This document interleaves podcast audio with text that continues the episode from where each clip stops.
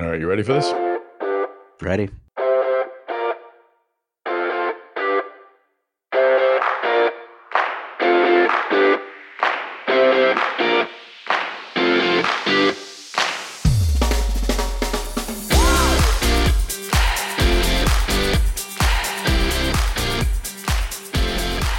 Hey everyone, this is Tom Salemi, editorial director of Device Talks. Thanks for joining us in this week's episode of the Device Talks podcast. I know we didn't get one out to you last week. I apologize for that, but we'll get back on our weekly schedule. This week, I have an interview with Renee Ryan. Renee is the CEO of Cala Health, which is a very cool neuromodulation company. I came to know Renee when she was an investor at Johnson & Johnson Development Corp, Development Corp, which is what she was doing prior to taking this uh, CEO role. So I talked with Renee about this interesting transition and her path into medtech, which actually started in investment banking. Renee has a lot of great insights, and I really enjoyed this conversation, and I know you will too. Before we get into that conversation, though, I wanted to let you know that you are missing out if you haven't been part of our Device Talks Tuesdays program. We've had four great events so far. Looking forward to many, many more, including an upcoming event where we'll talk about the challenges and opportunities presented by COVID 19 on uh, intellectual property. It's a great panel with some uh, attorneys from Greenberg Traurig, as well as a general counsel from Cantel Medical. So, if you'd like more information on that event, go to devicetalks.com. You can find out who the speakers are, what the topics are, and of course, you can register there. You can also uh, listen on demand to our previous events, our Device Talks Tuesdays events lots of uh, great insights there on wearables and other topics. So please do check it out. Go to device go to devicetalks.com. All right, now let's get into this conversation with Renee Ryan. I spoke with Renee back in February, so we're dipping a little bit into the Device Talks time capsule, but it's a great conversation, a timeless conversation, and I know you'll enjoy it. Let's hear from Renee Ryan, CEO of Cala Health. All right. Well, Renee Ryan, welcome to the podcast. Thanks for having me, Tom. Great to have you here. We've uh, it's been a few years since we've talked. The last time I spoke with you, you were a, a corporate VC. Now you're a startup CEO, uh, and I want to get into uh, that transition because it's an interesting one. But uh, we always sort of start off these conversations just learning a bit about uh, our guests and and what led them to medtech. So, did you always have uh, medtech on your mind as you were planning out your career? So not at the outset. So when I came out of college, I was uh, I was very young when I went to college at 16, graduated oh. at 20, uh, and so the only thing that I knew coming out of college was that I was a good student, and so I chose a path that would allow me to continue to learn, and so evaluated going into investment banking and consulting, and chose investment banking. I worked at a boutique investment bank in San Francisco uh, that was focused solely in healthcare and technology and I was caught by the, or I was bit by the healthcare bug very early on. So one of the first transactions I worked on was a financing for a biotechnology company. Mm-hmm. Um, and literally from that day forward, I became committed to healthcare and what I could do to help patients. That's excellent. How did you enter college so early? What did you skip? What grade? I skipped kindergarten. I kindergarten. Guess I could, I could put blocks together better than the other kids. wow. So you uh, you entered first grade without any kind of uh, primer whatsoever. That's uh no. Very well, so my mom was my mom was a was a uh, single mom, working mom, and so she needed. I I guess there was a, a daycare near her office that was full day, but then kindergarten would have been a half day. So she uh, she convinced the school that I needed to to be in school for the full day and uh, you know bumped me up to first grade. So the uh, the deal that you did, what was it about biotech and, and medical tech that sort of uh, that that that bit you, that gave you the bug, and that made you want to stay? Well, so the, if you really want to know the truth, the, the company uh, was their first product they were working on was actually for pressure ulcers.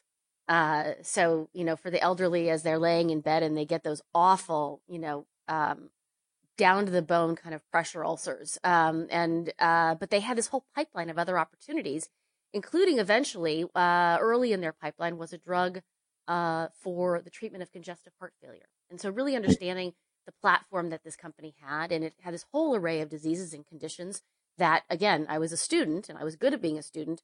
I got to learn about uh, when you actually roll forward the clock some, you know, 15 plus years later, um, that drug was um, a drug that a company at that time named Scios brought to market for congestive heart failure. That J and J acquired that company uh, longer, you know, later in its history. Um, and from my perspective, to be just one little piece of solving such an important need in the market um, for congestive heart failure patients, or even you know any of the patients that we that we can touch every day, um, was really meaningful to me. And did you also enjoy the uh, the deal part of the job in, in, in, banking? And what was it about that that uh, that appealed to you? Well, you know, at the core, I probably am a deal junkie, um, and mm. And loved the idea of transforming businesses. And whether it was, you know, when I was at some of the larger banks at Goldman Sachs and Credit Suisse, I worked on you know huge mergers of large equal size type companies, um, and and worked on how those you know synergies would come into play. But when you work in the emerging growth area, uh, like I, where I started in my career and ultimately where I ended, a lot of it was taking a breakthrough innovation technology and putting it into a larger channel. So that company or that technology had the ability to impact more and more patients. That part of it was very interesting to me and to really look at those long-term opportunities of channel access for startup companies. But did you see the deal part? Uh, you're a deal junkie, so I guess you, you, you obviously enjoy finding them and assembling them. But did you see that as being a, uh, a long term path for you, or did you really have a desire early on to uh, oh. to get deeper into the business? Um, well, so I, I kind of did the full arc in investment banking. So I started at the juniorist level, which is the analyst, um, who's doing all the grunt work of building the models and writing the memos and and and doing all the the work there through to, you know, scaled through associate to vice president and ultimately became a partner. So I was a partner at the last two banks that I worked at. And that's a different job, right? That is, yes, being the sort of senior statesperson, you know, senior um, person to come in and win the business. Um, mm-hmm. But you're away from the day in, day out ex- execution of the deals. Um, and you're then at that point shaping a group and building a team and building a firm. Um, so a little bit of a different challenge. Um, you know, more akin to what I'm doing as a CEO and leading a company, right? Overseeing sort of a group of very talented individuals um, to execute on their on their business plans and opportunities. So I didn't know what was after investment banking, to be honest with you. Mm-hmm. I kind of I kind of put my head down uh, and marched through uh, 16 years or so of doing investment banking. Took a side trip to get a to get an MBA. Um, but all of my investment banking career was spent in healthcare and importantly, even on the more product side of healthcare. So biotech, medical devices, health tech, digital health. That was all the area that I focused on um, because, from my perspective, that was where you got to touch patients really more directly. It's an unusual path, though. I mean, there are some who have made the leap from banking to uh, to VCs, obviously, and, and fewer, they think, that would actually get into into management. What uh, what skill sets did you develop as a banker that uh, that you use today? Probably listening. Um, I, I call it my secret power. Cause if you really listen, if you're an M&A banker and you're really listening to what is driving a decision, oftentimes it's really not about the numbers. It's actually about the, the people and the needs of the people, the needs of the team, the needs of the business. Um, and so I, I do pride myself on my listening skills. That also helped me, by the way, as my, I spent eight years at J and J building out their uh, medical technology investments and you know building companies for them. Um, and listening has has served me well through my whole career. It's fascinating. So, is it listening to the person's personal needs, their desire to slow down a bit, retire, or their desire to, to ramp up the company, or is it just listening really to what the company's needs are, or are those the same thing? Um, I, I think it's there's listening for what's being said, there's listening for what's not being said. And then importantly, when you think about, you know, doing a transaction, whether it's an IPO, so you're funding the company for the next wave of growth, um, really understanding, you know, how prepared that company is to take that leap. Mm-hmm. And, you know, and sometimes there, there are weaknesses. I mean, that's why you have a whole risk factor, risk factors section in an IPO prospectus, right? It's to disclose where the company does have its weaknesses and where it needs to shore up its activities. Every company has them. It's just how you lean into them and, and own them that get you through. Mm-hmm. So how did you make that, or why did you make that change to uh, to J and J? I was ready for a change. Uh, as I said, I sort of did the full arc of investment banking. I could have stayed being a partner. It's a very lucrative path. Um, but I was ready for a new challenge and, and, and a new way of, of engaging with companies. Um, I always said that investment bankers were the last thing, but either before lunch that the board would go and rush to, to eat their food or till the, you know, to their car service, uh, to all the board members running to their black cars waiting in the parking lot. And so I believed and I went to prove my thesis that I had more to offer a company as a sort of a full person versus just the investment banker side of me. And so going to J&J, becoming an investor, investing in strategically important, uh, companies for J&J and sitting on the boards as the J&J representative was, uh, kind of what my goal was in doing that move. And what did you see your role at uh, at J and J being? Were you, were you building out the medical device practice? What what sort of operation did did you come into? I came into a group uh, that at the time, this was before J and J had opened up their global innovation center hubs in the in the four regions of the of the world. Um, we were still JJDC was a uh, had a long history, and it was founded in 1973. So mm-hmm. it was the longest standing corporate venturing group ever. Um, and then obviously specifically in healthcare, it had amazing reputation and history to it. And so I came in, uh, at a fairly senior level to be their West Coast, um, medical health, you know, medical technology investor. And, um, we had begun to ramp up some activities in the Asia Pacific region, but weren't ready to actually deploy direct resources to staff up a medical device investor yet. So I oversaw the Asia Pacific as well. And then importantly, about kind of three years into my time at J&J, what I really began to understand was that big companies don't necessarily have um, a cash problem, right? In terms of the, the cash available to make investments. What they really have is more of an innovation problem. And so mm-hmm. I really set my mind to, um, instead of just investing in what walked through the door, was there a way that we could um, create our own opportunities? And so the first company that I set about starting, which was 15 months of very intense efforts and labor uh, was Verb Surgical, which was the collaboration between Google, Verily, and uh, J&J's Ethicon business in the field of surgical robotics. So, you know, big heavy lift uh, to get that company off the ground. But obviously now with J&J recently announcing that it's acquiring Verb, a very mm-hmm. successful and very important um, opportunity for us to go and develop something outside of the four walls of J&J that ultimately they can bring in and, and put as part of their future. Did Verb become what you thought it would be when it when it started? It did. You know, the vision um eh, the vision of Verb was was really much broader than just being a surgical robotics company. It was really the vision of the OR for the 21st century or digital surgery and really being able to capture all of the important insights, uh, not just the data, but the insights that are generated within the surgical theater. And it's a really special environment between, you know, patient and physician. And so, you know, even its, its earliest in, incarnation, that was the mission and, and the vision. And I think J&J still carries that forward. I also was part of the, um, investment that J&J did in Auris um, before they acquired that platform, which obviously their first go to market, um, robotic surgical platform is for, uh, endoluminal type procedures. Mm-hmm. So much more of a flexible robotic platform versus what Verb was creating in more traditional surgical robotics. So very complementary, but also again, very important to fully shape the future of digital surgery. And how different were the different uh, cultures that you brought together to form Verb, and, and what was that that process not like? Well, you had a you know a 150 plus year old company um, coming to, to, the table with a you know 10 to 15 year old company. Um, so uh, both had uh, their challenges because they're both very large companies. Um, but the important part of what we did was we kept focused on standing up NewCo between these two parents. So the idea was bringing the best of what J and J brought to the table, bringing the best of what Google and Verily brought to the table, but allowing the NewCo to stand up in between the two and be successful on its own. And so when you think about um, us partnering with Verily and Google, you know, we had uh, J and J had funded uh, some of the development work at SRI, where the original uh, intuitive surgical robot was was also developed. Mm-hmm. And so the the beauty of what J and J brought to the table was an immense amount of clinical context, right? Um, the as I mentioned, the OR is a sacred place, and J and J, because of our you know incredible their their incredible long history in surgery, really had insights and um, uh, clinical context knowledge that they brought to the table.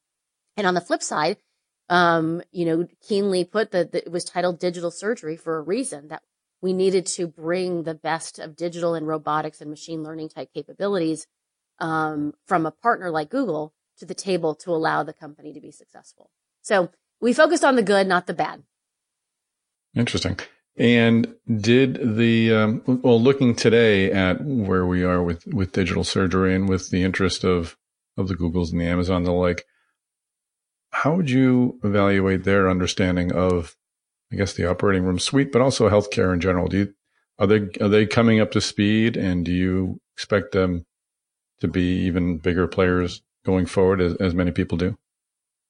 I, I would absolutely concur with that. I mean, that to me is um, the importance of partnering with them versus trying to compete with them, right? I mean, these, these companies have incredible depth of capabilities and knowledge and sheer willpower. Um, so from, from my perspective, it was important to, to reach out, reach across the aisle and partner with the tech leaders, um, rather than trying to compete necessarily. Mm-hmm. Interesting. And you started a, a few other new co's as well, correct? I did. And actually, you know, in that journey, Cala was one of those that, uh, I met Kate Rosenbluth, the founder of Cala, um, at a, um, a meeting at Stanford Biodesign. I actually had, had not run across her, but in my prior, in our prior history and was really compelled by what she was doing and encouraged her to start Cala. And so I led the series A and helped her, to, you know, pull the technology out of Stanford and, and get us started. So was this something at the time that you saw as a, uh, as primarily or exclusively an investment, or, or was this uh, of the newcos you started? Did this one autom- automatically or already have a special place in your heart? So, um, you know, look at the history of J and J has a very long history of making successful investments in neuromodulation.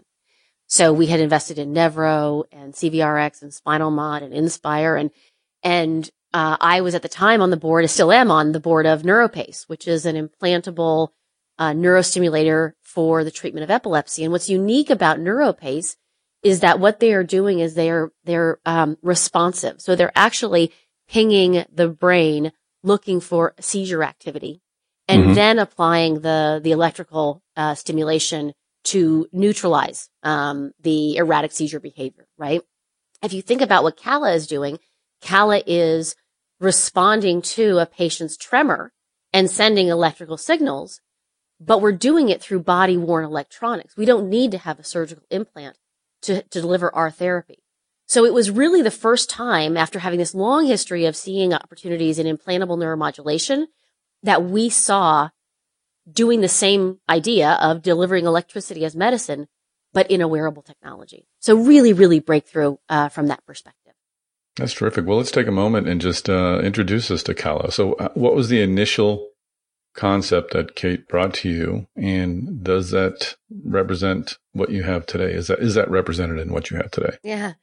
So, Tom, it's funny. Actually, Cala is one of those unique companies that actually uh, is executing on the vision that they set out to at the beginning. And so, uh, Kate came forward presenting a technology that would be delivering electrical signals, much like implantable neuromodulation technologies, but in a body worn elect, you know, body worn electronics.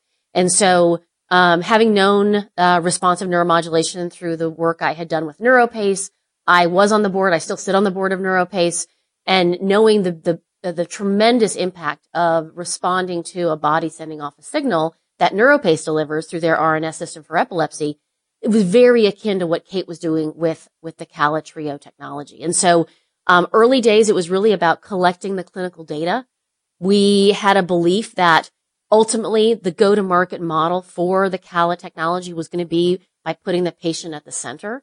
And so along that journey, we discovered that we would be regulated um, or reimbursed a like a durable medical equipment uh, technology. So we filed for our HCPCS application with Medicare.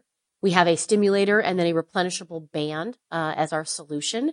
Um, and we have the patient again at the center of our care where the patient receives a prescription for their device. And then we sh- drop ship, uh, once we get the prescription, we drop ship to the patient directly. And then we service them either through bringing them on board through phone calls or we have on site on our website, uh, video training for a patient to engage or they can even read the brochure and train themselves on how to use the technology. And then every three months we fulfill them with a new band. Uh, so a, a very nice patient centric business model is, is what we're pursuing. And how did you get what, what sort of approval did you need from the FDA, and, and how did you obtain that so quickly? So we uh, actually got a de novo 510k, um, and the good news is what that says is that no one's done this before, and that we have a unique proprietary device, uh, and we got uh, the approval uh, based on some very short acute studies that we ran. Um, and we also got the approval on the stimulator that we deliver today, but using a different interface. We actually used uh, single use electrodes, uh, more like hydrogels, which you often see in other um, electrical connectivity to the body. Mm-hmm. Um, and the real innovation was after we got our first de novo approval, we got that back in April of 2018. We actually took the next um, year or year and a half, um, really understanding how we could do it with a dry electrode, so that we could make our band part of our solution um, a connector part with the electrodes in it much more durable, um, so as to not have the patients have to put new hydrogels on the body and have it be sticky and messy every day. And so ultimately the Cala Trio, which is the device we launched last year, has exactly that. It has a 90 day durable um, band uh, that we replenish, um, and that's where the electrodes are placed. And you launched this last year, correct? We did. We shipped our first product on September 4th of 2019. So, how is this sold and, and uh, marketed, and what was the uh, the first quarter of sales like? So, uh, we are working hard on uh, reimbursement. Uh, most of our patients are of Medicare age, so we're focused initially on Medicare. Mm-hmm. Uh, and so, right now we're in a cash pay mode, and we only are we've only soft launched into three territories. So we're in California, uh, the state of Washington, and in Texas. And so uh, we very specifically started very small because we wanted to be able to test and measure and and fail fast and do all the things that a startup uh, should be doing in the earliest of days. And so we only today have one uh, sales representative in the field. We're growing that this quarter, um, but we started small with one sales rep, and then we actually went fully digital here in the state of California. So we use paid search and uh, social media uh, outreach to patients. And we offer them the ability to download a doctor discussion guide to go and ultimately seek uh, a prescription from their own doctor on their mm-hmm. behalf. Mm-hmm. Or we also offer a telemedicine option. Uh, so a patient can make an appointment, see our telemedicine physician here in California, and uh, get a prescription that way. So early days, but the uh, prescription flow has been strong from each of the three markets. Who would prescribe this, and what efforts what efforts are you making to to reach out to those specialists and to tell them about the Cala Trio? Yeah, good question. So, um, for a startup company, what's exciting about what Cala is doing is that the market of the clinicians that we're activating uh, is actually very targetable. It's uh, primarily movement disorder specialists, uh, and there's uh, about 150 high volume movement disorder centers across the U.S. So very targeted, very doable from, uh, you know, finding these physicians. Um, the broader set of doctors that we uh, can detail uh, include neurologists. And so many of those doctors are not used to having a device solution uh, in their uh, in their um, you know skill set or in their in their you know pharmacy. They're used to prescribing drugs. So we've made it very easy to fit into their traditional um, practice models, right? We give them a, a Cala Trio prescription pad. They fill out whether it's a right or a left hand dominant device. And then there's three sizes of bands, small, medium, and large that they size for the patient and then send us in that prescription. And then you deliver that directly to the patient via mail? Yes. Yes. So today, since we, since we are, since we are offering a, a cash pay solution for certain qualified patients, we interface directly with the patients. And so the prescription will come to us. We will, uh, you know, ensure that it's complete. Sometimes we have to call the physician's office to get, you know, the final details to complete the prescription. And then we contact the patient directly and fulfill it directly with the patient. So it's interesting because we have, um, all of the components of, of, of a, of a, of a sort of more traditional J and J type business model, right? We have drug, which is our mm-hmm. electricity mm-hmm. is our drug. We have a device. That's the form factor that the, the patient unboxes the device when they get home. But then they ultimately wear the technology, much like a consumer electronics. It's worn at the wrist, um, a little bit larger, not much, but a little bit larger than an Apple Watch. Um, and they press the button on the device to deliver their own therapy. And so they're really in control of their usage of the technology. And again, what was it about this opportunity that uh, that convinced you to tend kind of leave leave J and J and take the helm of a startup? Well, what was interesting is that the board had decided um, about six months before I raised my hand that we were going to bring in a new, more commercial oriented leader. Mm-hmm. And when you really actually took a look at what Cala was doing, um, there's not a lot of people who have this kind of experience in terms of this is a market creation exercise. We're not just selling a better blank into an existing channel. We're creating the channel. We're creating the conversation with a doctor that's normally used to prescribing um, drugs to treat these patients to have them opt for choosing a device solution. And so uh, it's much more of a market creation exercise. Not a lot of people have done that. There's a lot of consumer medical devices, like we have reference points into the world of insulin pumps and con- continuous glucose monitors. Those are things that we ping off of and watch closely. But again, this is a, a sold into the neurologist, which is a different call point uh, that's never had this kind of solution before. And what has the uh, experience like been being in charge? You you mentioned earlier on that uh, your time as a as a banker taught you to listen. How has that been applied to your your leading the company, and and what other skill sets have you picked up uh, in the time you've been there?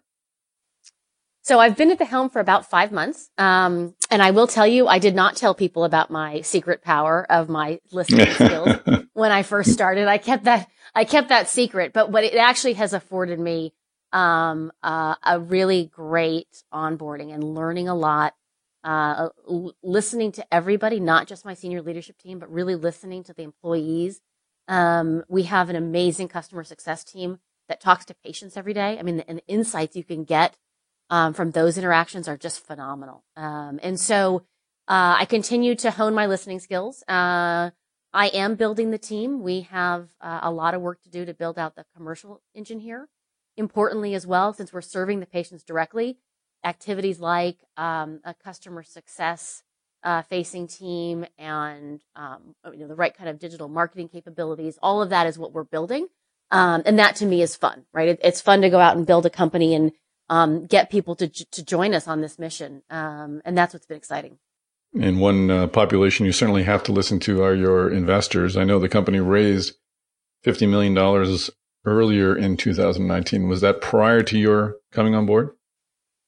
It was. Uh, that uh, financing closed in May of last year. Mm-hmm. Uh, and I took, uh, took over as CEO and, and, Kate moved into the CSO role in August. Um, but was, but it's interesting because you know, we have a phenomenal investor base. I, uh, J&J was part of the Series A. We co-led, J, the J&J co-led with Lux Capital. Um, they, every, every investor has continued to support the company. In our Series B, we, uh, raised capital from an additional four strategic investors. So we went mm-hmm. from having one to having five overnight.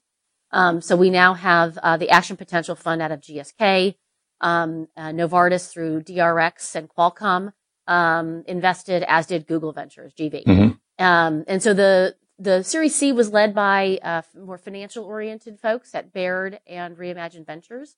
Um, but we continue to have an uh, amazing support from our strategic uh, folks as well.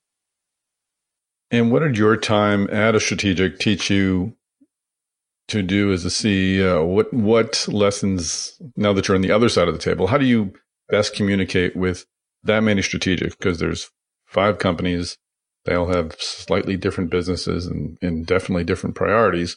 What's the best way a CEO can can work to to make all of those parties happy with the progress?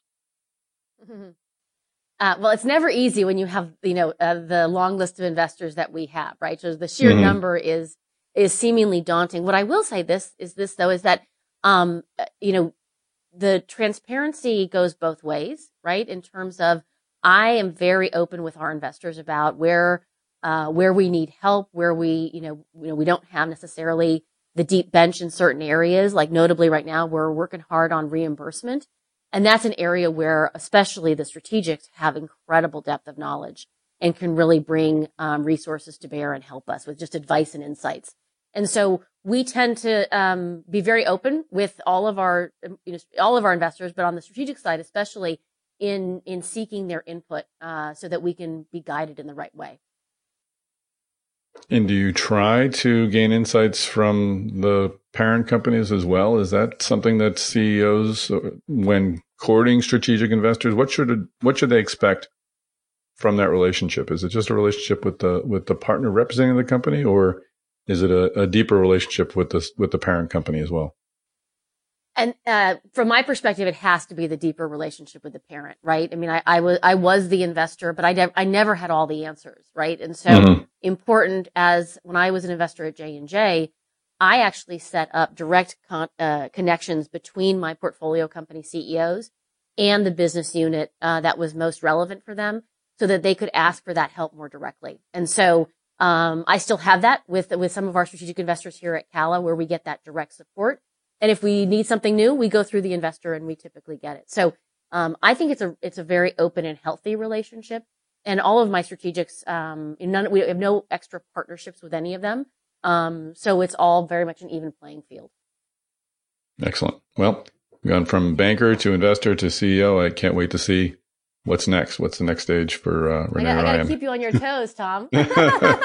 Going back to med school or becoming an engineer. I guess those are your choices.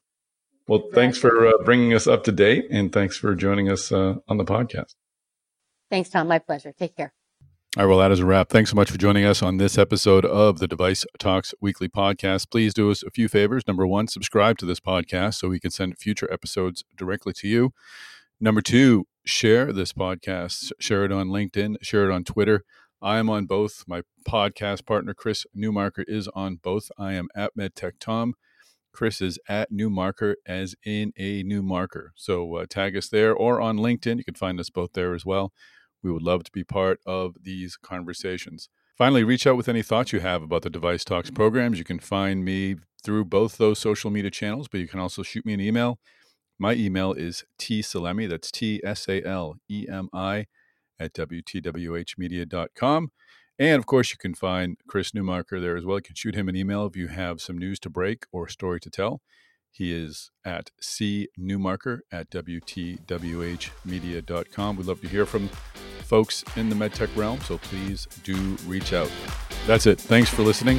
Tune in next week. We'll have another great episode of the Device Talks Weekly podcast.